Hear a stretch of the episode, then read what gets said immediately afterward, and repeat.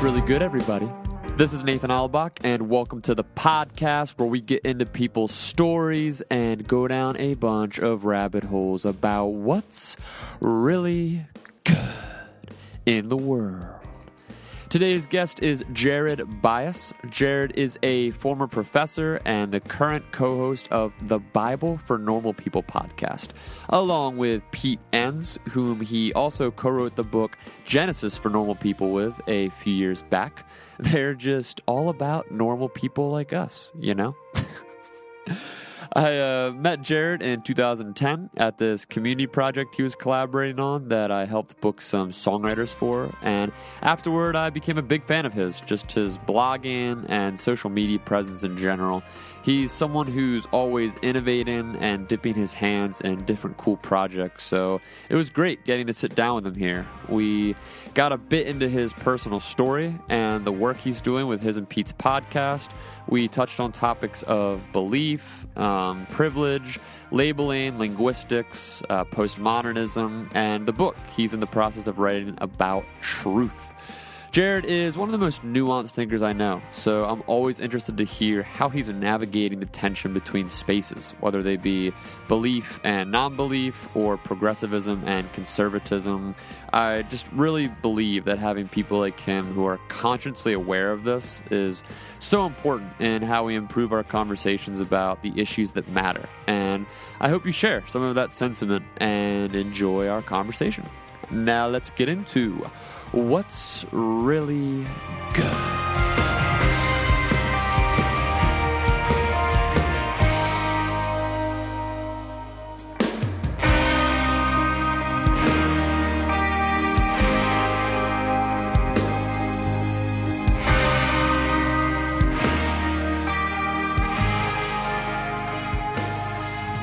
Jared Byas, thanks for coming on the podcast. You're very welcome. So I'll have given the people a little bit about yourself before all of this, but just for the sake of your story and how you wish to be perceived, do you want to give a little bit about like how you got into what you do and um, just a little bit of your background? Yeah, sure. Yeah, it's like such a cynical social media thing to say. Right. Like I got to get your soundbite. how you're perce- how you whenever you're thinking of others perceiving you, how would you want that to look? which is like all of podcasting. This is all we're putting out how we want to be perceived. yeah, but you, you don't understand the magic of it is you don't name that. It's right? true. Once you name once you name the reality, I'm breaking the fourth wall. Exactly. You, you're pulling the rug out from under us. So, uh, yeah. What? How do I? How do I want to be perceived? I don't know. I, I just. Uh, I think what I'm most passionate about is conversation and connection, and all the uh, taboo ways in which I we we sort of uh, interfere with that. I think you know I I've just I was just thinking about this um, this morning because I was doing something else with a, a podcast about how truth can get in the way of connection, and uh, it's so interesting because we think it's like truth is the way to connection with other people, but oftentimes it's like an idol or kind of gets in the way. So that uh, yeah, kind of breaking down the barriers of connection and um, yeah. So I, I think that I'm passionate about being able to be in relationship with people um, in all different ways. So Right.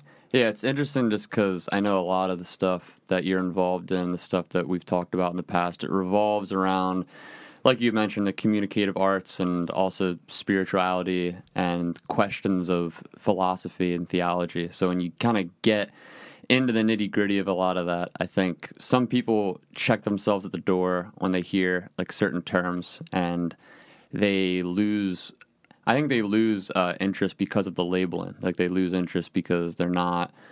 They either have assumptions or exper- have had assumptions or experiences that either deter them away from like these ways that we communicate or something of that nature. So I know like that's the kind of the heart of a lot of what you get into. So it's interesting to think about like how you are putting yourself out there, but like you have to do, you kind of do have to think about like how you're being perceived and how you're perceiving others with these oh, absolutely topics. Yeah, right? I, I mean because yeah, I, I think that's exactly right. I think yeah, sometimes people won't listen to you. I mean, it's just kind of the world we live in. Like Yeah. if you get pegged with a certain label, you're no longer you don't have an audience with them Yeah. anymore. And uh, it's just re- for me, I care more about being able to connect with someone than being able to accurately label myself. So, Yeah. So like jumping into just kind of what what I know about you and maybe what some of the audience does or doesn't know about you. Like we we grew up in similar communities from like a geographical standpoint. So it's a pretty conservative area, like both um, politically and theologically. So growing up for you, kind of whenever you hit that uh, that arc to your story, I guess, where you started to peak different interests and get into different modes of being and thought. Like, what has it been like for you the past several years or decades in kind of balancing that tension out where you come from one label and now you're kind of slapping on another label and now you're trying to navigate in between all these these things that people are pegging on you. Like, what's mm-hmm. that tension been like? Yeah, I, I think one thing I would say is my personality. I'm, I'm an eight on the Enneagram, so it helps in that way because I just don't like labels in general. Yeah. Because I just, I guess it's just my personality. I'm like, don't label me. Yeah. I'm one Rebel. of a, I'm one of a kind. uh, so that actually helps because I don't get a lot of. I don't think my ego is fed. I don't get a lot of uh, sense of belonging or connection from participating in labels. So hmm. that that helps. I think a lot of people that brings them a lot of comfort and it helps them feel like they belong and it brings them some confidence that they're Yeah. not alone and and that's great. But I think that just how I was built is not it's not that important to me. Yeah. So that helps because then I can I can navigate different you know different arenas and I'm always just I'm extremely curious. So I'm a very curious person. So I think of it as I, I can navigate all different kinds of communities because I'm really interested in understanding people and um, and less interested in being understood. I, I mean, I think that's important in in some situations, but I'm yeah, my journey is much more about understanding and uh, yeah, so so it wasn't too too hard. I don't think. I think I'd naturally shy away from labeling my thought process as like now I'm this and now I'm that. Right. Um, so that that's helped. Although people do want to paint you in that corner, like Yeah. no, just tell me, are you a Calvinist or not? Like, are you a Christian or not? Um, Yeah. And and I get that because it helps people to feel what they're really saying is I want to make sure I'm in, and I use you as a foil for that. So if you I, identify as in or out, it helps me understand whether I'm in or Right. out. And and I understand that. I respect it. Um, Yeah. I just resist it.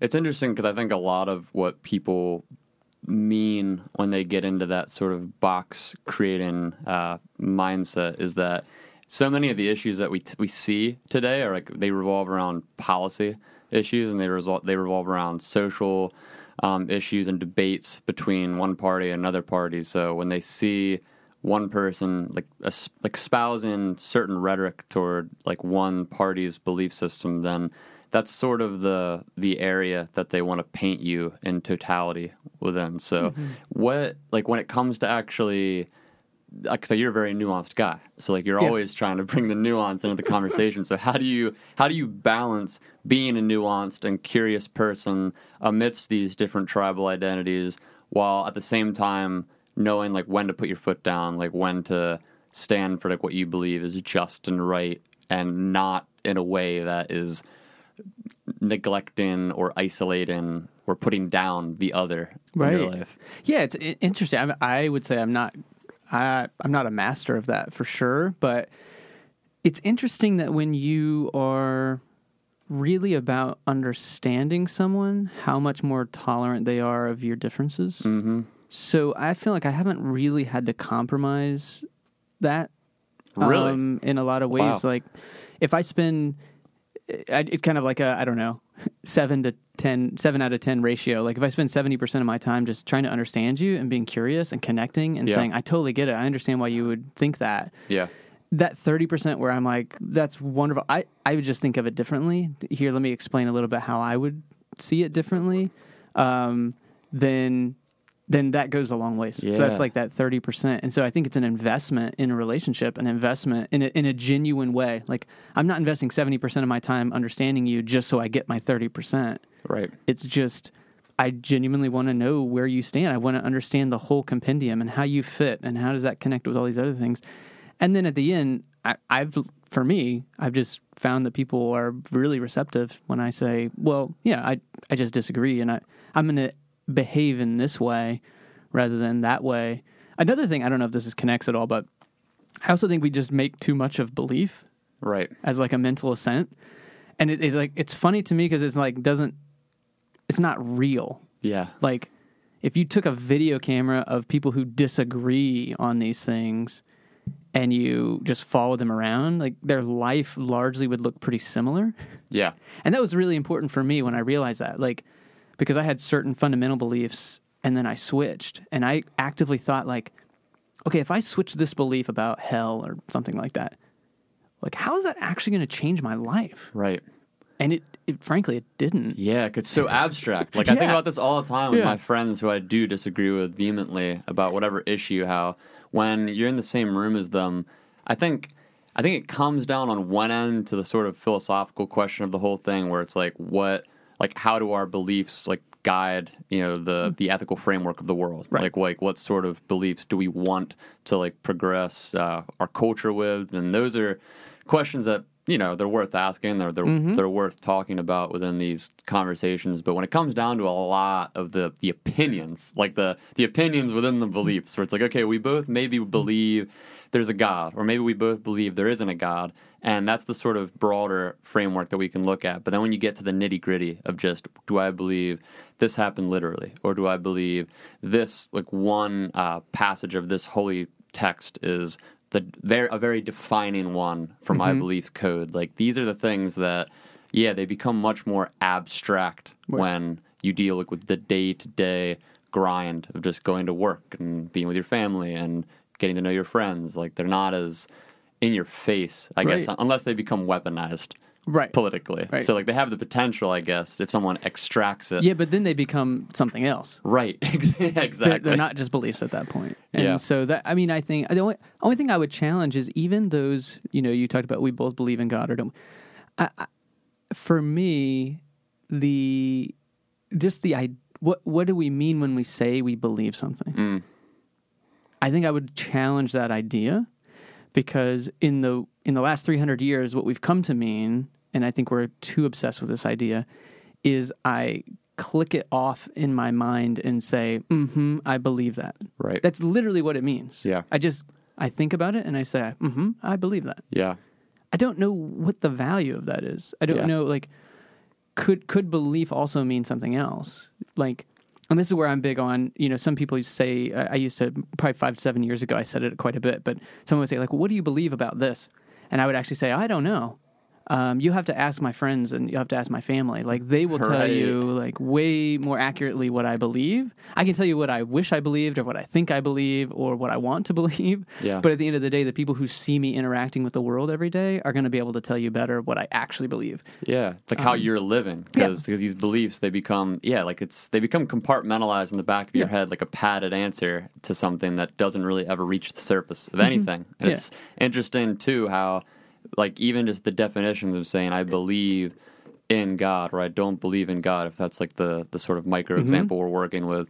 Even that like the word belief like you mentioned the way we define it there's also people who define it as I know. Like people equate belief with knowing Right. which is a super weird thing because it's like it's in the definition I feel like of belief. It's like a it's sort of like fit the word faith. Like when you someone says like I have faith that this will happen it's like I have hope this will happen. I believe this will happen these are things that you are putting some kind of like just in the, the name of the definition it seems like you're putting a chance in there that this is not Mm-hmm. Yeah. possible That's like right, risk. this may yeah there's risk that it Always may not happen yeah. but a lot of people don't live their lives to that like, with the meaning of it you know what i mean Right. they live as if it is a fact as if it is absolute as if it is you know untouchable Mm-hmm. almost when you get into these not, not just religious like you, politically like Oh, we're yeah. saying like it, it translates into people's entire it's like a almost like a virus like Mm-hmm. when you start fundamentally with somewhere like if, if your starting point is god or your starting point is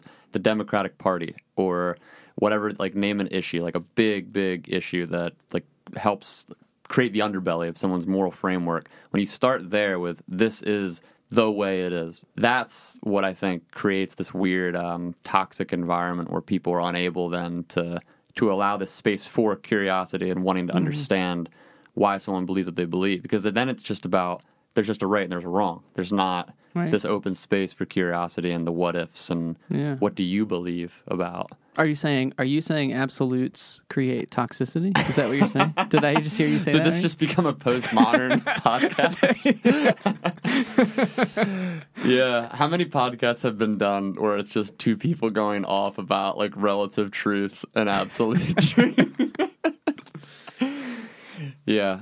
Well, it is interesting. It is interesting that way because it is.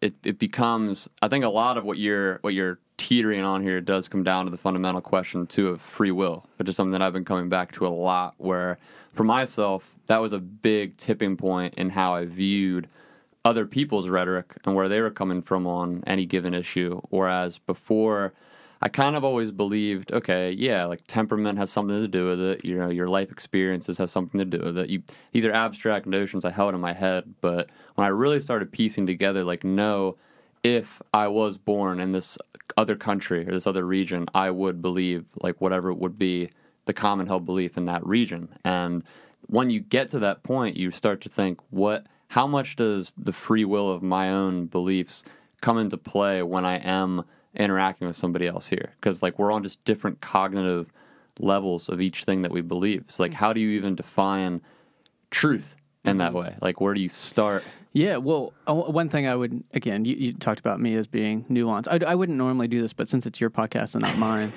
I'll, I'm gonna just I'm be honored. super nuanced. Uh, is even I would just even challenge you. Said if I were in this country, I would believe. So you just made an absolute statement. Right, I would probably. I Right, should have said. it- and I, I think that's the point, though, is that we have to relative. It, it is like the more we learn about the world, the more we understand that almost almost everything is probabilistic. yeah.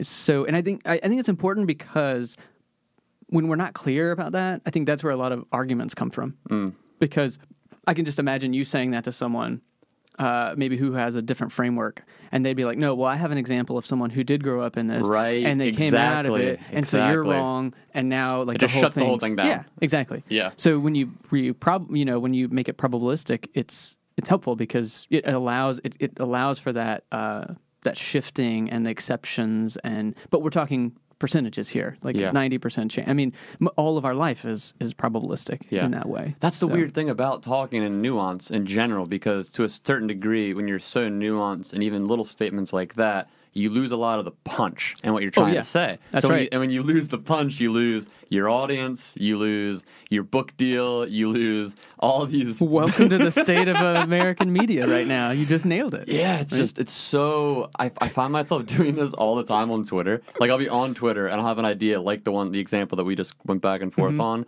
and I'll go to tweet it and I start to you know pick it apart and try to add nuance to it. And before I know it, the tweet isn't saying anything, and no one is gonna care. It's That's not right. like That's appease right. to anybody. Yeah. Yeah. yeah, it's such a it's such a difficult thing to navigate. It's hard to know, I think, for people who try to live more in that mindset of looking at things carefully and wording things carefully. It's hard for people who do that to also then plant your feet down and know how to go about um, being public about what you believe and like how Yeah. strongly you feel about those things. Well, I think if you keep in mind just knowing that you're trying to do different things, not every Yeah. communicative act is doing the same thing. Like I'm trying to get to the accuracy of a statement, and I've, I'm with the person who, which is why I said I would nitpick with you on that, Right. Because I have a podcast for normal people. I would never do that. Literally for normal. Yeah, yeah, that's what it's called. So, like, I would never do that because that's not the purpose of that podcast. Right. And so, I have to be always aware in that public sense of my communication acts. Like, what am I trying to do here? Yeah. Is it is it to evoke emotion? If it is, then I may not nuance something. And then for the people who are you know sticklers, they'll come at me, and then we'll have a nuanced conversation. Yeah. Um, so it's just knowing it, and it's always a risk. Like you know, you're always. Um, I think I don't know. Remember, it's Derrida or or Deleuze, but I was talking about uh, like the truth is always overseeping. It's it's always bigger than the thing you're trying to do, and you just Yeah. have to accept that. And so we're always kind of cookie cutter in reality, and there's always leftovers on the outside. You just have to, if you're intentional and aware of that, you can kind of choose what the leftovers are. Yeah, yeah. So, yeah, I would just say, you know, it's not like right or wrong. It's just being aware of what you're trying to communicate and then choosing the right medium for that. Right. So one of the issues that I've been dealing with recently because I'm a long time podcast listener and just someone who I love engaging in this this medium, particularly like around different uh, influences of mine, like from not far right and not far left, but sort of like moderately left and moderately right, like from the center ish, I would say. And the past seven or so years of kind of going back and forth, like as the pendulum kind of swings, depending on where you're at in life, you know, Mm-hmm. going back and forth on that. One of the patterns I pick up on that I feel like nowadays, especially, it's becoming more and more talked about. It's almost almost to a cliche at this point, where people talk about echo chambers and they talk about how how do you deal with like your tribalism? You know, it's like these are buzzwords now in like the age of Trump and fake news and like all the the media polarization going on. So I'm interested to know from your perspective and your experience podcasting, like you're in this sort of you're in this world of whatever you want to call it, like partially these curious, nuanced uh, people who are trying to expand their worldview, and then you have also people who I think are more in that uh, progressive ideology or um, like more like they were they've been disenfranchised in some way by fundamentalism or Christianity in some capacity. So how do you like in the process of the past like year or so of you guys doing the podcast? Like how do you manage um, not just like falling back into repeating same content and like putting out the same stuff and like what you know people just want to hear every week because obviously you want to give them what they they need like you're feeding them a product so there's like that part of it which you can't just give them what they don't want obviously but how do you like navigate not just allowing yourself to become the thing that you hate almost like like just becoming Right. like another team like another tribe Right. you know have you thought about Right. that at all Uh, yeah. I mean, I think about. Th- I'm a little obsessive about thinking about things. So, yeah, I'm thinking, how do we do that intentionally? With, I mean, one thing is we are committed to being constructive, and that's important because I think the trope or the the thing we can fall back into is being identified by what we're against. right Uh, when a lot of people come out of like a more fundamentalist religion, I think they can just have a lot of anger, and there's a time and space for that, and we do not want to minimize that. But we don't want to be that space necessarily. We want to be a safe place for people who are there, but we're personally not going to engage in that Yeah. as much. So I think that's really, I think it's important that we're we always have an, an eye toward constructivism. Like how do what what's what are the steps forward? What does faith look like beyond this, rather than still being trapped, whether it's positive or negative, by sort of fundamentalism. Whether you're reacting against it or anything, you're still revolving around it. And so keeping an eye on that helps us be, get more creative and imaginative um, in that way. And and I think the product we're selling is actually not an ideology, but a methodology. Mm. And I think that helps as well, so that we're not, for me at least, like I'm interested in bringing tools of critical thought and helping people take that next step, whatever that looks like. right Um, and so we're not really selling a product as much as a process, I guess, mm. and that helps. Yeah, it's interesting just to think about. I guess Richard Rohr puts it this way. A lot of people in this sphere put it the way of there's the sort of stages where you go through constructing your ego identity beliefs, and then you go through the deconstruction process, and then the reconstructing process. So it's interesting to like what kind of feedback are you getting from, I guess, like the fringes or like outside of of what you're producing. So like on both ends, like uh, do you get feedback from like more conservative minded uh, individuals who like are getting something from this podcast, and then also the more deconstructionists? How Oh, how's yeah. that been like navigating like the different? So would, would you are you thinking of people who would say they they enjoy the podcast from the different angles Both. or yeah, yeah. I was, I was. I guess I'm. I'm saying yes, like Okay. in, from an enjoy perspective. I just Yeah. mean like getting. I'm interested to know like what people are saying in uh, feedback to this, like from outside of it a little bit. You Mm-hmm. know what I mean? Like that's what I'm always interested in. Like I, I kind of since I started doing my podcast, I've been going out of my way to find my critics, and you know what I mean? Yeah. And like I'm trying to see like what what it's lacking. Obviously, like you want to Mm-hmm. you want to know that stuff, but then I also want to make sure I'm actively seeking out people who I know wouldn't normally listen to me Mm-hmm. in this capacity. Like there's a couple people that I can think of off the top of my head off Twitter that I that have reached out to me. We've talked a bit about the podcast and the type of content that I'm putting out would be definitely left of center, to, like, generally speaking. So there's been a few people who are not of that, like they don't listen to that type of content. Right. So I'm like always going going to them for feedback and like what they feel like I could have done better or like what they're enjoying from it? Like what what kind of um what are some of the bridges? I guess I could say that you've been building that you feel that have really done that for those uh, fringe people to listen. Yeah, I I think that's a, a good question. Um, well, I, a lot of my family would be different than me, mm-hmm. and it, that's helpful because I feel like every podcast I'm very aware of. Like, I'm not going to say anything that's just going to score points with the people who agree with me at the expense of my family. Right. Yeah. That's I don't know. I just think that's a jerk thing to do. So I'm always mindful of that, and so I have really good friends who are on a different spectrum. So I, I, I, I think I have like personas. I have like maybe three or four personas that are represented by like a close friend who would be really fundamentalist, my family, and I actually kind of keep those in mind every podcast of like, what would they think about that? What would they think about that? What would they think about that? And in a way that, again, like I talked about earlier, it's not that they would disagree with me. It's just that they wouldn't get their hackles up because I was like emotionally dismissive or a jerk. It's more about the posture than the content. Yeah. Um, so I've, you know, I think, yeah, we can disagree and that's fine. And people could even be angry at it, but they'd be angry at our difference and not angry at me. Yeah. Um, so yeah, that's one thing I think is, uh, so we, yeah, we have, we have people who, you, you can't get away from the critics who were just like, oh no. Yeah. one star on Apple review because you're just spouting leftist blah blah blah. It's Right. like okay, that's fine. Um, whatever. It's There's like another yeah, yeah. another fake news source or whatever. So. Um, and the same on uh, you know the same for people on the progressive side. You, sometimes you just can never be progressive enough, and you can never be conservative enough. And I'm not worried about those people. I'm worried Yeah. about the people who are really thoughtful and can critique what we're doing in ways I'm like, oh yeah, you're that's legit. Yeah. Thank you for that. Can you expand a little bit? I'm interested to know more just on this whole topic of not becoming the sort of thing that you hate, which is kind of like I think what a lot of this is centered around. It's like you're you're figure you're navigating new ways to talk about the issues that matter, like af, like post something, like post a certain belief or post you know certain community way of life, whatever. And now you you don't want to slide into some area where you're just as hateful or spiteful or deconstructing, you know, negativity constantly. So, what are some of the ways you've mentioned being curious? Like, what are some of the other ways that you can tangibly say for other people who would either be looking to become more public, whether it's through a podcast or posting on social media or whatever? Like, what are some ways that, or tools, I should say, that people could use Yeah. to not become that thing while also standing to their convictions. Yeah, I mean, I think two things come to mind real quick. I'll try to say them before I forget them.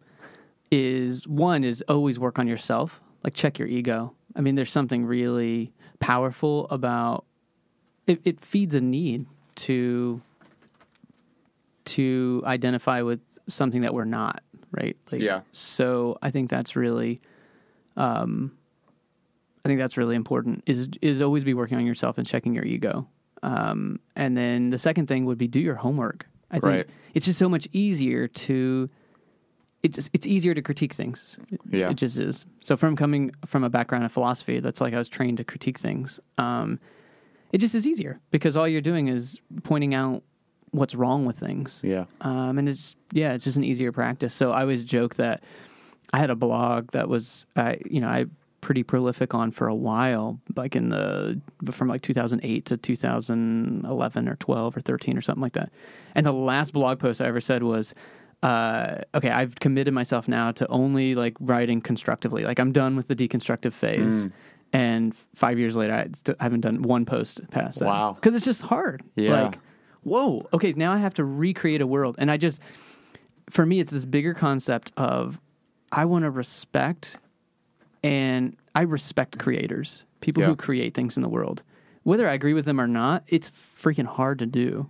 Um, to create beautiful things that resonate with people and that resonate as true and resonate as beautiful and um, it's it's just hard. Yeah. So I, I want to respect that. Uh, so anyway, I think doing your homework, which takes time, it just takes a long time. Like I, I'm what ten years into this process, and I'm just now kind of coming out with like a coherent. Okay, I think that's kind of how I want to construct things. Right. Um, and then secondly, checking that ego because it just it's a cheap win. I mean, it's just a cheap win to do that. So. Yeah, I think that's that's a pretty common thread from people I've talked to who have asked the same question. Where people always come back to creating. It's like you need to create something. Like it can't all be tearing down and deconstructing. Like you have to learn to build something out of this nothingness that now you have been left with with whatever belief or structure that you left behind. So, I mean, I'm interested to know a little bit more on like what you think about like a lot of what you were just saying there, how like there are those who just deconstruct and just critique, and how that like it exhausted you personally. Like that's something that I have a lot of trouble with from a social media perspective, at least, like when I'm on Twitter, Facebook, where nowadays, and this is always this has always gone on. It's always weird to talk about this, like, oh, nowadays it's so much worse, but it is worse nowadays. So it's mm-hmm. like a weird, weird contrast there. But it does feel like oh, there's a, there's certain sects of like what I would cons- just broadly label as progressive Christianity that they've taken to social media in the age of Trump in the age of all this um, political polarization, and that they've, in a lot of ways, they they've really um, developed a critique of the day, the, this day and this age, and Trump and the media and all this that seems very spiteful and seems very uh, not productive, I guess, in some capacity. And it is weird when I think about this. So I just want to hear what your, your thoughts on it. Because when I think about it, you mentioned before how you know with your podcast, what you do, you want to make sure you're a place for being constructing. Like you want to construct something, but you still know that there's a space for the deconstructing. So we both know that there's a time and a place, and that there's people. There's always there. It's weird even talking about this in phases because there's certain people that I know, and I'm sure you know that they got hurt or abused in some capacity by the church, and that they are maybe 20, 30, 40 years into that and they're still not past it. You know what I mean? Like I think there's that sort of tendency for people like you and I, like we can we can see like abstractly abuse and we can maybe say like oh we've been hurt or neglected or rejected, but we don't have a full empathetic understanding of what it is to be abused on like certain levels. So you know there's certain people who have been hurt in a way that they aren't coming back. Like they're not they're not getting to this like it's not like a journey for them. Like some people like like we like to talk mm-hmm. about it. Like everything's a journey. Everything's phases of life. So i'm interested to know like a little bit your thoughts on it. Like I, i'm always caught in that tension between thinking about when i see certain people espousing this more spiteful hateful rhetoric I get irritated. Like it brushes up against me, and I think that's wrong. Why are they doing that? That's not productive. That's ridiculous, and it, it makes me feel like, oh, like I've been saying, you're becoming the thing you hate. This is this is not a good overall um, thing to become. But then on the other hand, I think about you know where are they in their life, and like what what brought them to be in that position. And I, in a lot of cases, when you do get to know them and talk to them, you find out what has happened to them. So like, what are some of your thoughts on like navigating? How people perceive and understand social criticism when it becomes something that looks uh, a lot like the thing that was left on the other side. And mm-hmm. yeah, just what are your thoughts on that? Yeah, you would be a, a, fundamentalist progressive as well. Yeah, yeah, yeah, yeah, totally. Well, I, I mean, I think fundamentally, I would say fundamentally funny. Um, Good one.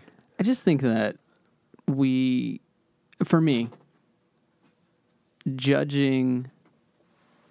I just don't have a lot of energy anymore for judging other people's journeys. Mm. Like I have enough to take responsibility for for my own existence. Yeah, and so that's the first thing is like you mentioned being irritated by that, and I think I still experience that sometimes. But then I'm like, that's their story. Why do I feel like it's my job to like police everyone? Yeah, and make these universal, absolute pronouncements of what we should or shouldn't do. So I like to say I try not to should on people. Like so it's it's letting it. Yeah, if I and it's the difference of locality and particularity. Like we can make general statements, that's fine, but I don't know how useful that is. And it's like locality, meaning I don't. These people who are saying a lot of these things, I don't know them. I don't yeah. know their story. So I'm wasting a lot of energy when a five minute conversation might diffuse a lot of that but I just don't have the capacity to have five minute conversations with everyone. Exactly. So like I have to, I have to, I feel like shrink my world, and I feel like a lot. Like there's this like trauma fatigue, or I, I hear some progressive friends of mine like talk about this fatigue of being on social media. I'm like, yeah, it's because you're taking responsibility for things that you, as an individual human being, were like not built to try to take responsibility for. Yes. And yeah. so, and then they can like shame you. Like, you know, my wife isn't on Facebook because she doesn't want to read the news every day and Mm-hmm. have all the bad things happening like right in front of her face every day. yeah. And some people are like, well, it's your responsibility Yeah, like know. she's privileged. like she doesn't have to deal with yeah, that. and I get Yeah. that. It's just maybe it is, but it Yeah. is her journey. Like, I don't think shaming people for that's going to Right. necessarily work. So anyway, for me, it's it's like do do the good I can in the space I'm in, and know the people I can know.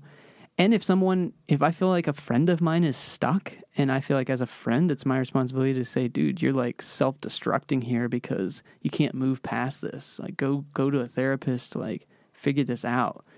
I would take that responsibility because they're my friend and I know them. But I'm not going to take that responsibility for a thousand people on Twitter. Yes. It's just too, it's overwhelming. And is it privileged? Is it, I kind of don't care. I'm just like saying that's my capacity. Yeah. You can do with it what you want. Yeah. so, Yeah, it's it's uh it's definitely the toxic environment of social media that just makes all of this so it highlights all of it so much and it makes so much of it just unmanageable when it comes to those day to day capacities that we have to love and engage with Yeah. like topics of interest. Like I from working on social media, I'm on it all day long. So I mean I I know at this point now where like there's those waves of like you have to find the time to get off and you have to really and if you don't do that like if there's periods of time where I'm just straight up neglectful of my own mental health you you reap the per- repercussions That's of what it is so it's like mm-hmm. there's certain people that I follow online who have built entire like in this new age of social media and like the post 2016 election people have built entire careers off of you know pushing a certain political um, rhetoric on social media which is insane to think about. So so much of their livelihood and their identity and who they are and what they believe is wrapped up in tweeting 24 hours a day about the news cycle. And it's so difficult for me to like even yeah like you said like to to step into that and say something because I want to judge it. I want to say you're this is on this can't be healthy. I want to say this is wrong. This is not good. but you can't. Like you can't like it's so difficult to have to separate the two because it feels oftentimes inseparable. It often feels that the person I am on social media is the person I'm in real life. These are just my thoughts. I'm putting my thoughts from my brain, the ether, whatever, onto like my profile here. So it's not that they're two separate mm-hmm. things. I always hate when people say, "Oh, well, that's like not you. It's not the real you." It's Yeah. the real you for sure. But it's this also this weird thing that you get swept away. Like it's easy. It's like a wave that comes in. You just you lose so many of the contexts that involve like just you and I sitting here Right. face to face like that gets completely lost and when it's not and I think people brush over it when you say something like that and they say, "Oh, of course it's face to face, like that's lost." It's that, but it's that times 10,000 every day. So it's not just like, "Oh, you're losing face to face with one person." You're losing it with everything. You're losing it with the earthquake that just happened in California. Like you, mm-hmm. you're losing it with the genocide that just happened over here. Like you're losing it in every context and when th- that's every single day that you're in this new world like you just you don't know how to to manage i think your day-to-day relationships as well you mm. know? Because it becomes then you, you take that truth of like what you're used to dealing with in a certain topic or or whatever it might be and then you translate that into the people you know in real life. Like there's been multiple people i've known the past few years that have stopped talking to me or talk to me significantly less now that social media is so in our faces every day because things get highlighted that they can say like oh now i can box you in here and Right. check you out there. And it's such like a strange and then you see them in person and it's like everything's normal. Everything's like oh hey how you doing? What's going on? Like like how have you been? And it's like it never even gets brought up in the real life conversation. You're like wait this is something you tweet about this every day or you post on facebook about this every day. Now we have this face-to-face opportunity. Don't you want to talk about it? Like Yeah, you know, it's funny you say that. Uh, you know, you mentioned earlier that it's like so much worse now, but I think it's just that we don't know how to handle people's true selves. yeah Like for a long time, we didn't have a mechanism to just like be so transparent. Mm-hmm. I think people still had really strong feelings and emotions, but socially, we all just didn't engage that. There's a, probably a lot of factors for that. But I'm just thinking, like hundred years ago, people were still probably really opinionated about things. There's just no like amplification or way to be so transparent. You just didn't sit down in at dinner and start like spouting off like Right. all these things, but it was still you. Yeah. And so that I just think we we one thing I would hope is we have a better way of handling the nuance of human beings. Like mm. that I am not yeah, to well, one one thing is to, to not sort of label like our identities are much more fluid than I think we recognize. But secondly, like we're just not we're not that good Yeah. as a species. so we have this idea of like human beings and what it means to be a good human being. And if, if somebody tweets three or four things that doesn't line up to that, we like write them off. And I find that to be, you know, not to be too Jesus-y, but I find that really hypocritical. Um, like we're all kind of, you know, I mean, I, I get, I have like my progressive friends saying, no, some things are worse than others. And I get that. Yeah. Um, but I'm talking to just more like common grace with people of just like, okay, yeah, that's fine. Um, I'd still, I'm not going to like cut you out of my life or be overly angry about that. Right. Um, I think exploring that anger that people have when someone doesn't agree with you is is important because I think it says a lot about us. Like, what's triggering that? Um, what? Why am I so angry that you are spouting off these other things? Right. Um, and I think there's some something there. Yeah, oftentimes it's projecting. At least for myself, I was just I had a conversation uh, the other week with uh, this philosopher. You you might know who he is. It's, his name's uh, Massimo Pigliucci. He's an Italian-born. Uh, he's a professor now at uh, University College in New York. Super fascinating guy. He's big into Stoicism. Oh, so we were talking a lot okay. about that, and um, this is like one of the common uh, themes that we kept going back to, which is just this this notion that you know a lot of what enrages us or makes us emotional comes from something that we've experienced or done ourselves or feel that we're c- capable of doing. You know, like there's so many times that I, I often um, like there was this cat, this kid. He was like 23 apparently. This happened last week in the news. Uh, did you read this whole story about the Z Burger? Where this kid, um, his agency, I forget what it was even called. He had an ad agency, 23 year old, ran social media for this company called Z Burger, and he basically tweeted out this from the company's page, this Z Burger company, tweeted out this horrific uh, meme, and the meme was of ISIS beheading the journalist James Foley. Did you see I, this? va- I vaguely recall that. Yeah, like, yeah, yeah, I don't it know was the it was in national news. You know how that is. It's like kind of like on the sidebar of like everything else going on on Mm-hmm. a day to day basis. So anyway, this this whole thing blew up, and this kid came out, uh, like apologized, was like, "Oh my gosh." Like I have no idea who on my staff did. Like it was it was the social media manager I just hired, and he kind of had like the whole story. Like a lot of it didn't really make sense, and there was definitely some lies and some sort of you know company cover ups. Like he was trying to paint it a certain way to like make cover his ass and all that. So it was hard, it was really hard to judge the story based on the information that you were given because none of it really seemed. Then he did this like three part video series on his Twitter where he was apologizing and like it was six minutes and five minutes of it was like self promotional. So it was really like kind of just cringy and like he got ripped in the comments and people um, and he seems like a lot of like what he was um, putting out there it seemed like he was trying to be genuine it seemed like he was a very um, passionate excitable extroverted type of guy who was just like i made a mistake i'm going to be better for it my company's going to be better for it like he he made a lot of it focused on himself and like his own company journey rather than like the trauma and Right. the, the Yeah. mistake itself which was awful so rightfully he got all that heat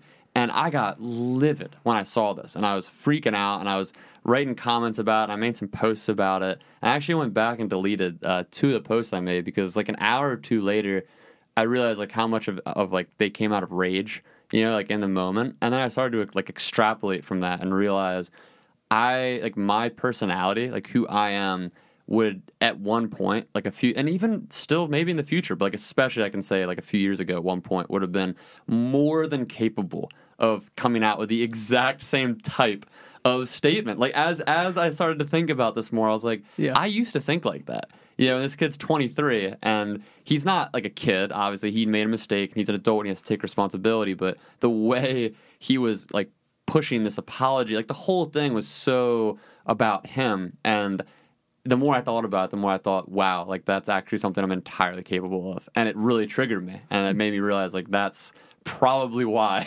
Yeah. something to do with it, at least. You know, like, obviously it was wrong. So there's like that part of it too. But that's definitely like the driving, the But- engine underneath But it. when you say that, you know, you say it's wrong, and that's how that did that. I, I'm thinking of uh, there's a philosopher Simon Critchley who has a book called Infinitely Demanding, and it's this ethical framework basically of understanding that things out in the world just emotionally prompt different things in us, and like understanding the nuance there that basically uh, maybe a lot of our ethics comes from when you're presented with a situation you have an emotional response that in that moment creates a demand on you. You Yeah. feel a demand to respond in some way. Where if, if that situation was presented to me i would not feel the demand. It, it wouldn't demand my attention and that the thing i would then naturally not want to just take responsibility for Yeah. and so understanding that like yeah it was wrong uh, but we also you can say that in an abstract sense but what is an appropriate emotional response to those things Yeah. and i think sometimes we, we just like have like outrage culture and and it gets personal too like with my wife we had to walk through this where something would happen and i wouldn't get really flustered about it and she translated that as i didn't care. Hmm. Like even like one of my kids getting hurt she's Yeah. like flipping out and i'm like okay what are we gonna do? Like how Yeah. do we take care of this? And then she was so angry that i didn't care. It's like well no i care by getting into like fix it mode. Right. and i get into just like crisis. I will handle this. We'll walk through it. We'll do that and then later i'll emote and do all that totally different and responses. yeah, it's a different response. Yeah. And so we just have to be careful, I think, that we don't label ethical or unethical certain emotional reactions to things. right. So that I think that's important. I get into that with my fiance too over the topic of veganism as a whole. 'cause she is very she's she's a vegan and she's hyperly um, emotionally tied to the ideology. So it's not just like there's certain people. Yeah, Yeah. there's certain people that I know who are vegans who are just practical, ethical vegans in the sense that they know it's you know it helps the environment. It helps. It's it's better for like just the broader um, like betterment of, of living creatures and Mm-hmm. all that. So like there's this sort of pragmatic view of that ideology, whereas hers it's very close to home. So it's both. It's both. Obviously, Right. it's not That's like right. it's, It's not, not like she doesn't care. Like yeah, it's not like Yeah. that's an abstraction to her. But when it comes to like even the smallest ways of making that difference, whereas for me. I'm much more pragmatic, so I'm like I call myself a fleegan, where like I eat a majority vegan diet with her, but I'm not as like just tied to like the absolutism of it. Like if I'm at like at my family's house and my dad makes something, like I'm gonna eat it probably. And that, you mm-hmm. know what I mean? It's Right. like and, and Yeah, not yeah. every time. Like it's just kind of like I balance that in my head. Like what am I? Mm-hmm. I'm, I'm kind of dealing in that tension all the time. But needless to say, it's more pragmatic for me. It's not as like when I see a steak or when I see a piece of chicken, it doesn't do the same thing to my brain that it does Right. to her brain on impact. Which really, I, I kind I kind of want to hear your thoughts on this. Like I don't want to I don't want to like get us in any trouble like but, but I kind of do. But I want to hear I want to hear your thoughts on like just the, how we use the word privilege and how people like navigate the usage of that word because I think a lot of what you just hit on there kind of ties back to that where there's certain senses of okay so like intersectionality is a big one right now like there's competing um, areas of social justice where there's one category so like say we need to focus on um, black rights in the institutional systems that we have right now. And there's women's rights and there's trans like the list goes on and on. We go to veganism we can there, it's literally an endless list of different groups of people whether it's their race their gender their ideology and they each come from a different framework whether that's where they were born whether they were born in an inner city area or maybe they were born in an area where there was just immense poverty and like there's like what do you call like an old coal mining town you know what i mean? So like depending on where you're born and the framework you're given and the people that you grow up around like you're going to have these different issues that touch your heart and that really hit home. So when we use the word the term privilege and how like it, it can be used either to weaponize when someone says check your privilege which sort of dismisses the other person's viewpoints based on those biases. But then we can also use it in the sense to say like you just mentioned with your wife a little earlier when you when I brought that up and I said well they would say your wife is privileged and you said well maybe she is. And I think that's an important way of using it in this context as well because we can say I have privileges ABC. We can we can be honest with ourselves about those things going into a conversation, and then that's the, the conversation can evolve from there. So like, how do you when talking about moral outrage, like when talking about like a specific thing, how do you navigate the usage of that word? Huge question. I Man, know. you, you went like there's a I lot of over the questions in there. um, you know, I think within privilege itself, I, I would just for me, I would recognize that. Like with with my wife, I mean, I recognize I have a tremendous privilege Mm-hmm. in so many different ways. Um, I think the more interesting conversation is that okay, what do, what do we do? What do we do with it? exactly. And yeah. so I think there's a lot. I'm just thinking of some friends of mine that I have that would be African American or gay, and just like I think that goes a long way of just like, hey, I get it. Like, yeah, I'm I'm privileged. I have not experienced the world the way you've experienced the world. Um, like, what what can I do? What can I do with that? Like, it's. I think of like a different few different approaches. What are ways in which I can, if if my lowering my privilege actually increases your opportunity, how, how what's a good way of doing that? Yeah. Or if my privilege could be used in a way to platform or bring awareness to other things, how how might that work? Um, so I think those are those are good approaches for that. Um, it's just you know I I don't know what else to say about say about privilege and I, I don't actually know what the debates really I don't know what why we're so angry about some of that stuff. I think it's because it gets weaponized. I think that's how people feel. Like we're talking about the other in this situation. That's why it kind of gets sticky, uh, which is why I'm interested in more solution based uh, ideas. 'Cause I think the acknowledgement in what you just said, if you were to frame exactly what you just said with different language, I think you'd have almost t- total agreement on the other side of this debate. You know what I mean? Oh, Like yeah, if you were yeah, just yeah. to say like, "Oh, I don't understand your experience. I will never understand where you're coming from in all these these ways." I think it's the way that the word privilege is used. Mm-hmm. Yeah, It's- right. It comes off in this weaponized rhetoric that makes people, certain people, feel from the privileged class primarily. It makes them feel that they don't have a voice and that they can't partake in these conversations. So that's what's interesting to me. It's because I get Or or I would say too, the only thing I would say is it also invalidates their struggles. exactly. And I think that's really painful for like the working class to say you're privileged because you're white, and then they look at their life and say that, Right. In my mind, does not mean I'm pr- like it's been hard. Yeah. And I my family was poor, and I think that was a lot of that. The you mentioned the coal mining towns, and that's like. There's definitely a strong narrative of like, how dare you call me privileged? But but I agree, but I think it's just a misunderstanding of what we mean. Yeah, it's like pushing the, term. rhetoric. Because I feel like the, I think about this with my dad all the time as an example. Because my dad's a pretty staunch conservative. In his perspective of how he would put put his views out there, he's not party line as much as he used to be. He's much more rogue, sort of in that Yeah. sphere of beliefs. But mm. his entire life growing up, he grew up poor, poor parents, got into a bad scene through his teen years, and built his own company through his own means, even with a bad record and all that. So I can expand on any of that at a different time, but he had his own set of struggles to where he is. So when he hears that type, someone like him hears that type of language, it's exactly what you just said. It's the exact same thing where it's like it feels like how dare you? Like I've worked so hard my entire life to get what I have. So it, it becomes such a strange thing moving forward because I feel like I really feel like that word is one of the like wrenches being thrown in the, the spokes of the mm. bike right now that is really disabling sort of the intersection between different parties being able to communicate these basic ideas. Like that basic idea that you just said about not understanding the other it's it seems so basic. Like how are we not able to do that? But i think it's because we've just weaponized the rhetoric in a way that makes it really that- yeah. Well, I, go ahead. I was just going to say, and it's the, the thing, just to kind of caveat it for my progressive friends, and I do understand, of course, that it's punching up, that it's like it's, they're using it in a way that, of course, they're not trying to be nice. They're not trying to be understanding. Like, there's that whole angle of it that I do try to get because I'm not, I do have a privilege in a way where I want to understand why certain people have, feel the need to weaponize it. So just insane that, I, I, I'm trying to understand that better, but go Yeah, ahead. well, and I, I think that's a, a good point. I, I forgot what I was going to say a minute ago, but I would say, I for me again, for me, it's just practical. Like I want to support. Like, what's the end game here? Mm. And then what's the best, most strategic way of doing that?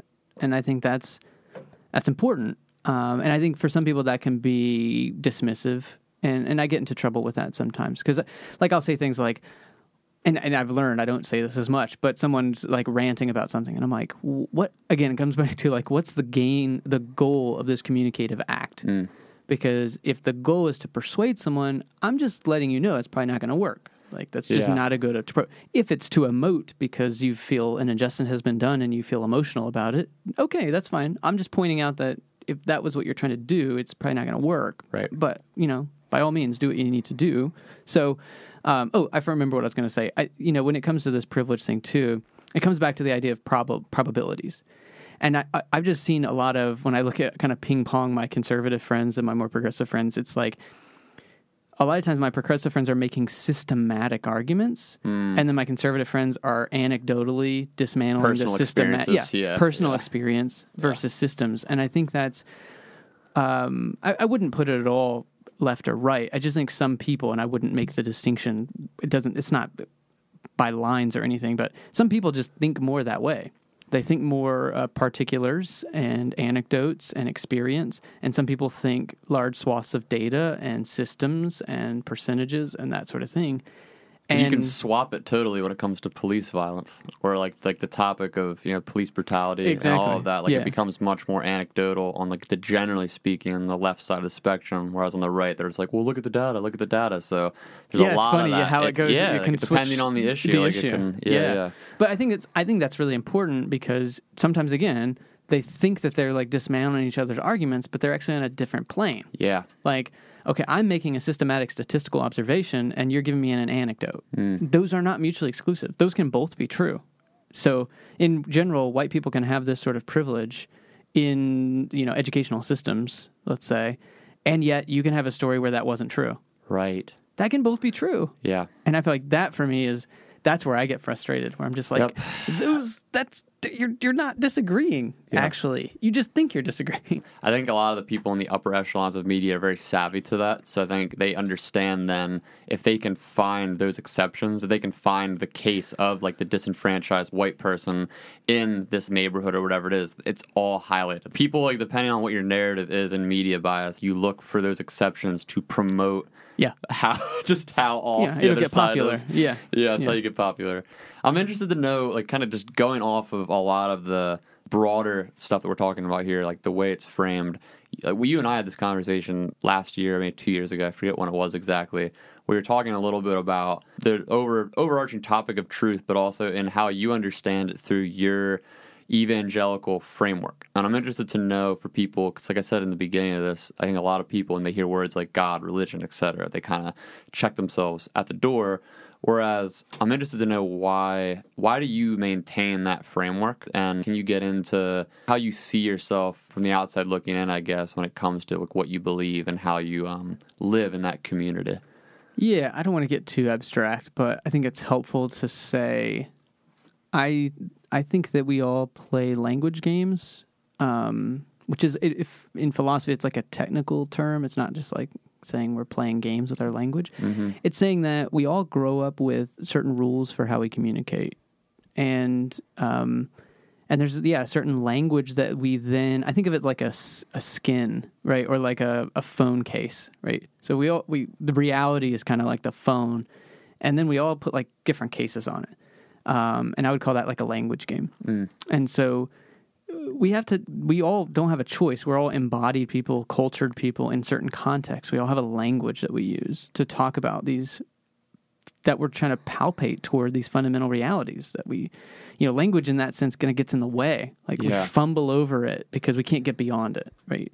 So derrida will say things like there's nothing outside the text and all he means by that is no matter how much you want to get to reality, you always have to filter through language. Yeah. It's just how we're built, and that can be frustrating. And, but but the the opportunity then is well, we we can pick the language game. Like what or what are we going to use to communicate about reality? And for me, it's convenient and easy and important and helpful and rooted and grounded and traditional for me to use Christian language. Um, and I think that's really important. And there's a deep truth to that. So. Um, so that that's why it's, that's the language game that I understand reality through. Yeah. I think some people, I mean, I know you're just off the bat of that. I know you would never say, just judging by what I know of you, I know you wouldn't say that that's required for anyone else. You're not trying to push that that um, structure, that this way that you view the structure that you live within on anybody else. But I think people are interested in that in the sense that you know what are like when you look at the broader topic of like secularism versus religion that's one of the things that it always comes down to. It's like the sort of evangelizing of ideas. Like people are always interested in do we want society to move forward in a more secular way more scientifically minded or in some people science, scientism that's like what they kind of lean toward you know?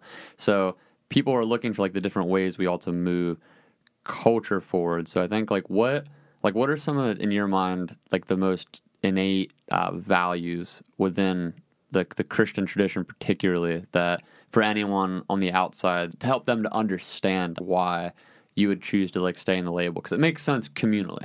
It makes sense. Okay, you grew up in this community, and it makes sense. This is the religious text you were raised in, so you have a good understanding of it, which I share that with you. But I think from the outside, people often think, well, why wouldn't you just grow up and get past it? Like, why wouldn't you just? You don't Well, need it anymore. I, I mean, I think most people, though, uh, have a very anemic and uh, short-sighted understanding of the history of the Christian tradition. Mm. So, when they grow up and move past it, like, what do you what do you mean? Yeah, Like, espouse most most worldviews of, and I can find a Christian saint or theologian or you know someone in the church who's probably said the same thing. right. So it, it just we you know we take it's it's the same thing we we we talking about like we absolutize or overgeneralize when there's just so much nuance like there's infinite nuance uh, you know like, like I was saying there's reality and then we we always cookie cutter it Yeah. to fit what we know and I think most people like you know you just don't you don't know the history of Christian theology so what you're really saying is why wouldn't you grow past my understanding of Christianity and I'd say well maybe I have I don't know I don't know what your understanding right. of Christianity is So- Yeah, then it becomes semantics of like, what do you mean by God? Like, what do you mean by Christian? and What we do can go mean? down that road forever. Yeah. which is interesting and it's fun for me. Yeah. I like it. Um, so I just don't know what people mean when they say like, "Oh, well, like this God who interacts with." Well, what do you do with the apophatic, the apophatic mystic fathers who were clearly in the Christian tradition, but would say, "Well, yeah, God doesn't interact with us. God's the great mystery, the great unknown, the being beyond Yeah. being." Okay, so that's that's that is Christianity. Yeah. that's there. So yeah, yeah. Yeah, I think like how much of like within that understanding, then like how much do stories play a part in all this? Kind of as a big theme within a, a lot of um like what you talk about, a lot of what Pete talks about, where there's this sort of um deeper deep it's almost like a not i don't want to say it's entirely rooted in like joseph campbell or like um, archetypal understanding. It's not entirely that but there's definitely that feel to this understanding of religion that is heavily based on storytelling and the value of a story. So like how much of that ties in to like this belief structure? Well, stories are nice because they're porous, um, and that's helpful because then we can infuse meaning over generations, right? yeah As as structures change and as things change, we can we can change the meaning of a story yeah e- easier. I think you still can do that with didactic things and lessons learned and the other things. Um, but stories are just are particularly good structure for yeah. If you want things to last, if you want uh, teachings to last a long time, tell it in a story because they are just naturally uh, ambiguous. Right? Yeah. It's, I, I always think it's uh, my fiance is obsessed with Harry Potter, and Nice. she follows like all the Harry Potter podcasts and all that. And there's one that is an actual like they. I don't know if it's actually. Uh, I think it is an official religion of Harry Potter. Have you heard Wow, of this? no. Yeah, Mm-mm. like a group. It's like a podcast group made this, and like they literally. It's called the S- Harry Potter and the Sacred Text, I think. And they literally. Oh, do, I know that podcast. uh, yeah, yeah, so like yeah, they yeah. do like a weekly thing where they go through the text, and it's obviously much of it's satire. Much it's not like a. It's sort of like Satanism. You Right. know what I mean? People look at it from the outside, like, oh, that's crazy cult. Like, but really, it's a lot of mischief and just fun and lightness. So it is interesting though, because you look at stories like that, or like Lord of the Rings, or whatever kind of mythological tale. They ha- a lot of them carry that same weight as the biblical stories when you look back, because they last longer than if someone were just to write some literal factual account of something that no one cares about. Like if you and mm-hmm. I were to sit here and just go through, you know, like the factual events of the assassination of like John F. Kennedy or Martin Right, Luther King right. Jr. Like these are things on paper if you were just to read it it's not that enticing. But when you actually tell the story and you have the perspectives and the biases and the enunciation and the the hyperbole and all that tied in, like really, it creates something cool for people to latch onto and want to remember. Yeah, Um, I, it makes me think of this quote. I, I've never actually found it, so I should probably stop attributing it to Jacques Derrida. But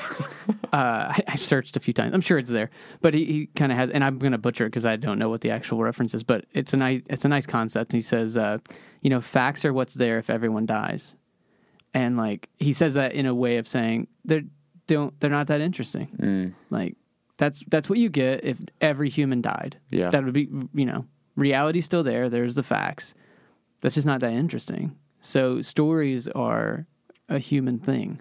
Yeah. Um and and that makes it interesting. So we tend to like hyper elevate facts as like Right. the most important thing. And I appreciate that quote because it's sort of like dethroning that. Like, okay, yeah, facts are good, but maybe they're a tool for something else Yeah. rather than just the end in itself. Well, that's a huge pop culture debate that's been happening recently. Like I remember, like it was like a year ago or so, uh, following semi closely. I, I'm very critical to even mention these two because in following them, I'm, I try to stay critical of their their public presence. But uh, Sam Harris had done a debate with uh, Jordan Peterson, which wasn't meant to be a debate. Just kind of stirred like internet fumes from like this whole "what is truth" type of thing. Whereas Jordan Peterson, for anyone listening who doesn't know, which you probably know at this point, like he's very notorious in uh, a, Canadian psychologist who's gone viral the past couple of years. But a lot of what he didn't necessarily go viral for that is like an undertone to a lot of what he believes is like heavily based in mythology and using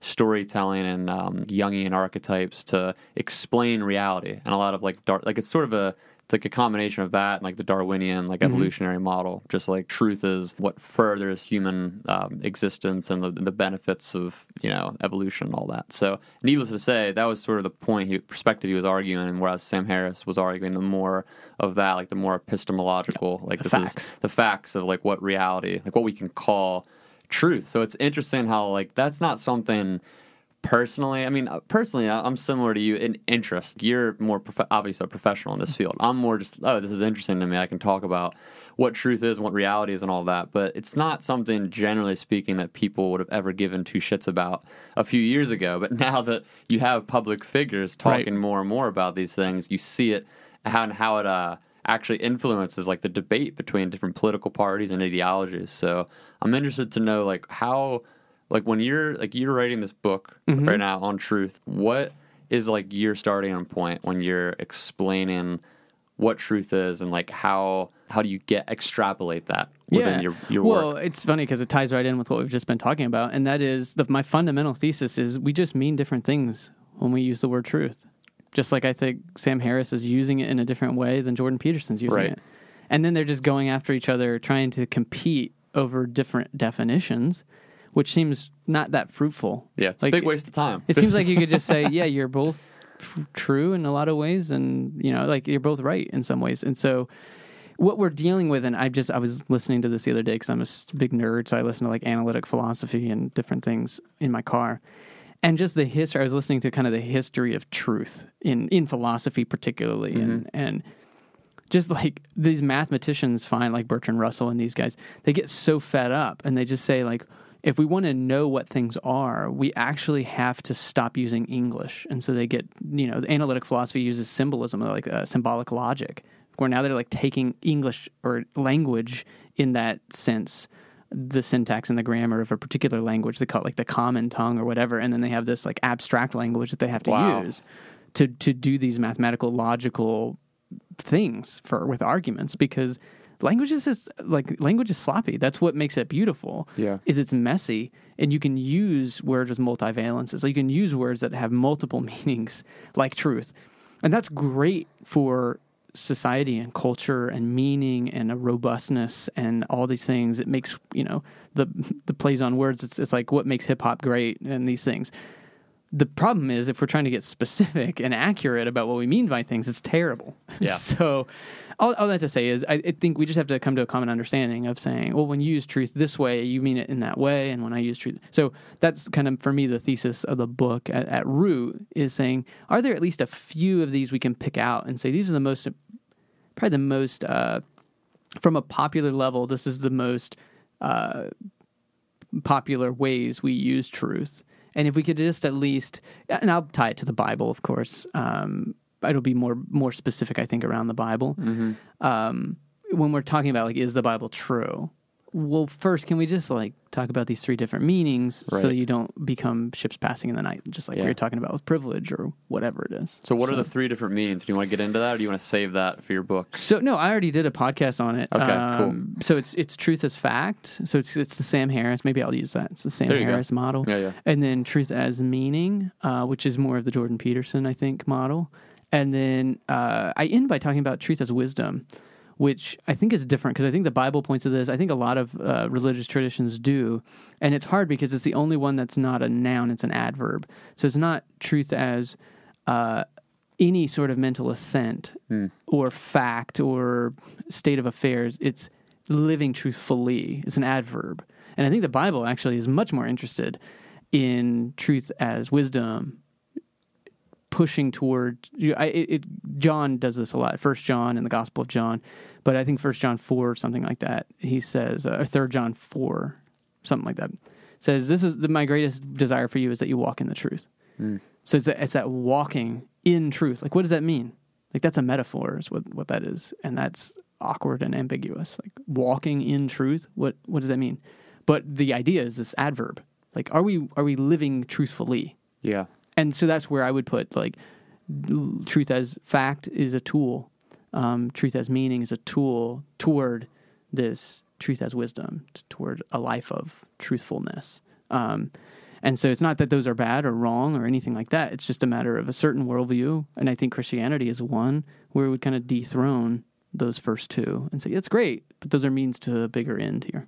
Right. So, Yeah, I don't want to. I want to open up an entire can of worms as we're winding down. I'm just trying to think of like for anyone listening on the outside of a lot of this, you know, like in how and how you use those definitions then to interpret, say, the Bible. Right. Like, how would you like just give some like really basic examples, like between like like factual, Oh, yeah. metaphorical, like kind of Yeah. going through it because that, that's one of the. It seems really basic to anyone who's.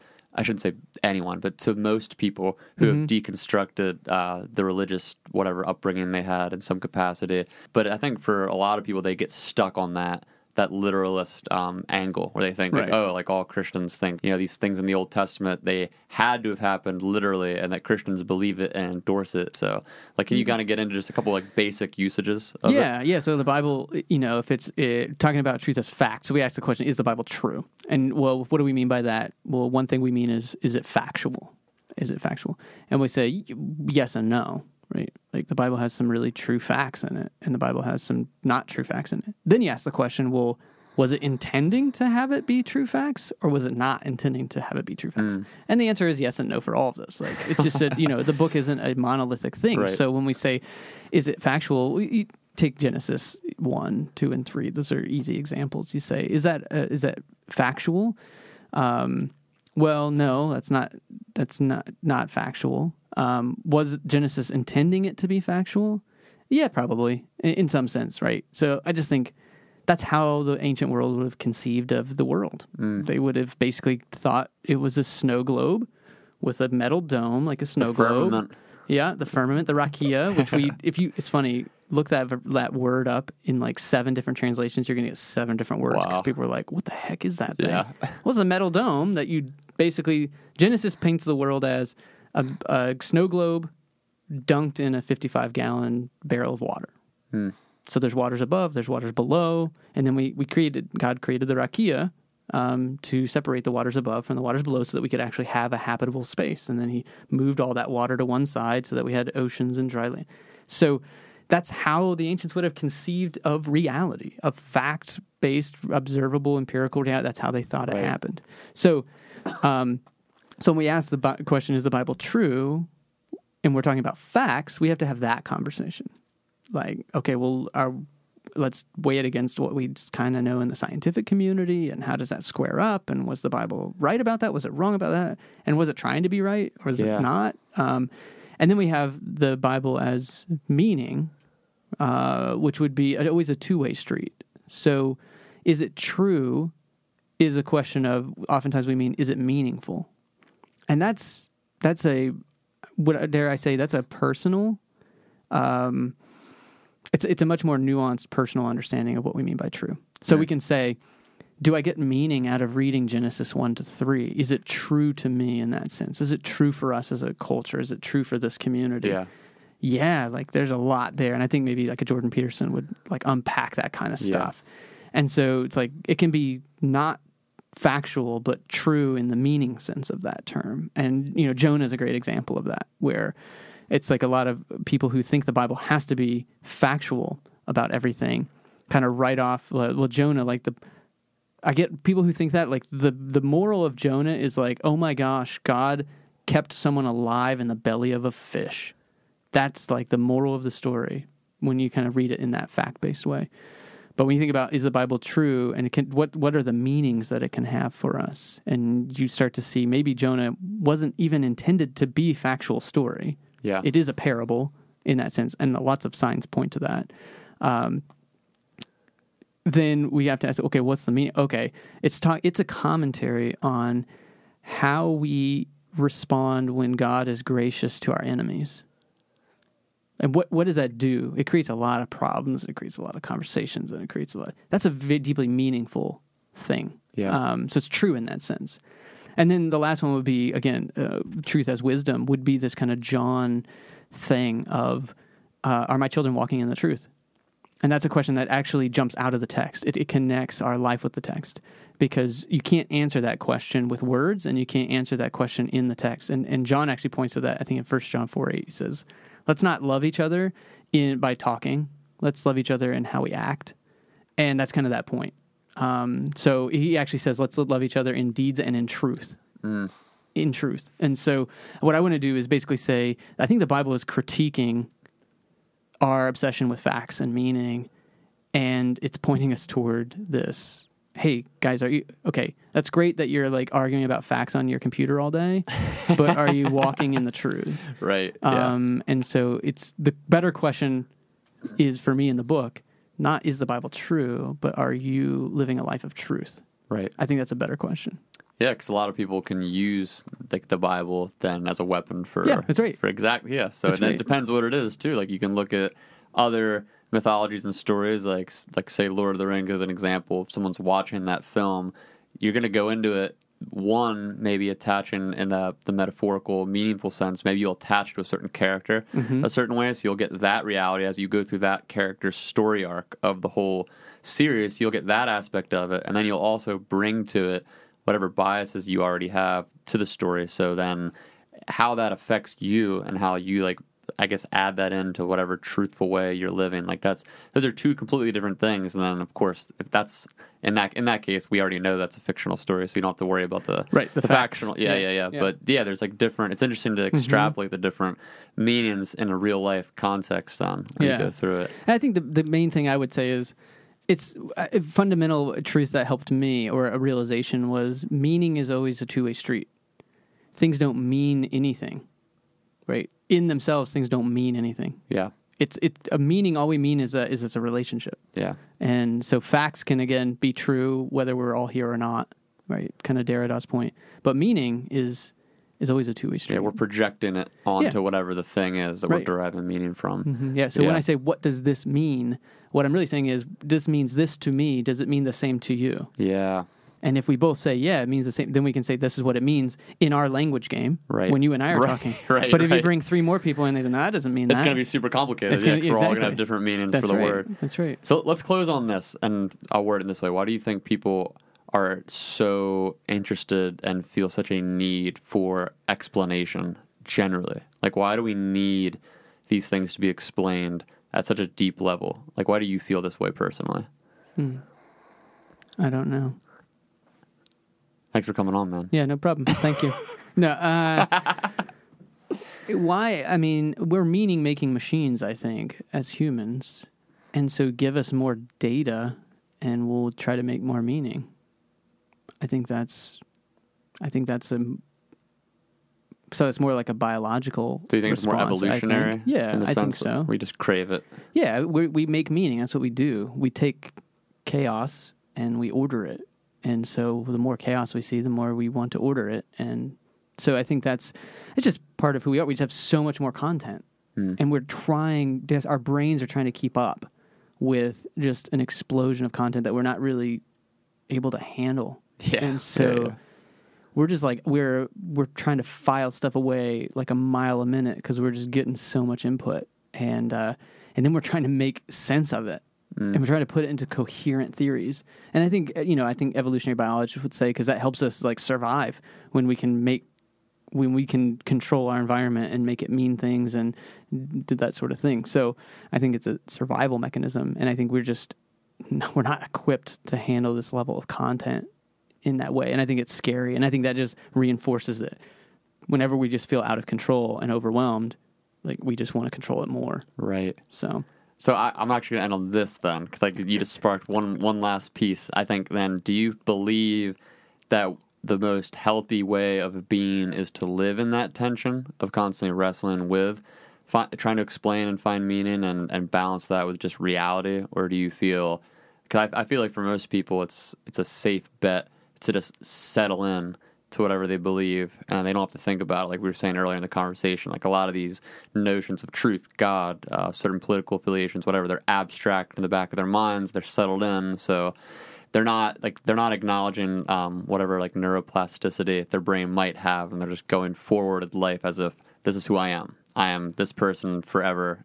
That's the way. So like and i feel like for some people maybe that feels like the healthy way to be because it's like you know it's, it gives you structure. So like do you feel long term and since we- we've been speaking in probability it's like we obviously you can't make a blanket statement but from the probability sense you know do you think that that that tension is the best way to live Well, I I would be very hesitant to talk about how we ought to live. Um, you know, Nietzsche has this great analogy where he says different body types require different diets. So why would we prescribe the same moral framework to everyone? there you go Um, and so we just are built differently. I think there are some people for whom that is probably the healthiest thing for them. Like they're not built to think complex thoughts or abstractly, and they're not even wired to desire that or have a drive for that. And so for me to problematize that for them feels like I'm doing violence to them. Right. Um, and so it's again connection. Like, can I get to know someone and see what motivates them and where their drive is?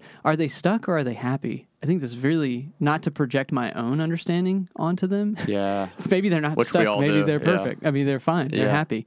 Um, so again, it's it's that nuanced understanding of I think there are maybe different types of people. Whether you're like Enneagram, you got nine types or twenty seven. I don't care. I, I think there's a finite number. I don't know what it is yeah of different types who have different motivations and different needs and and I can't I can't prescribe anything for you until I know that. Like just like a doctor physically wouldn't be like, "Oh yeah, I've never seen you, but I'll just based on my physical type, I think you should get on this type 2 diabetes medication." Right. It makes no sense. And I think morally we just get into trouble when we don't realize that it's the same for people. So, yeah, I would problematize it and say each of us have to kind of figure that out for our ourselves. For me, I love challenge. I love tension. I'm always going to be curious. I'm always going to be driven to like be no more things and do I'm just who I am. So my question is, how can I do that in the healthiest way? Not whether that's okay or not. Yeah. What a nuanced answer to end, to end this. So I mean, I'll, I'll plug like your info, like what you're doing, and uh, the podcast and all that. But do you got anything specifically going on that you want to point people toward, or places to follow you, or anything? Uh, just, just uh, you know, I like to have conversations on uh, Facebook, so I have an author page there, um, and Twitter, J Byas on on Twitter. So I appreciate the conversations. I appreciate the feedback. So would appreciate some follows there, and then yeah, the podcast and book won't be coming out for I don't know a year, year and a half. So That's all those things are. Yeah, it con- take you- forever. You never know. so Cool, man. Thanks for coming on. yeah, thank you.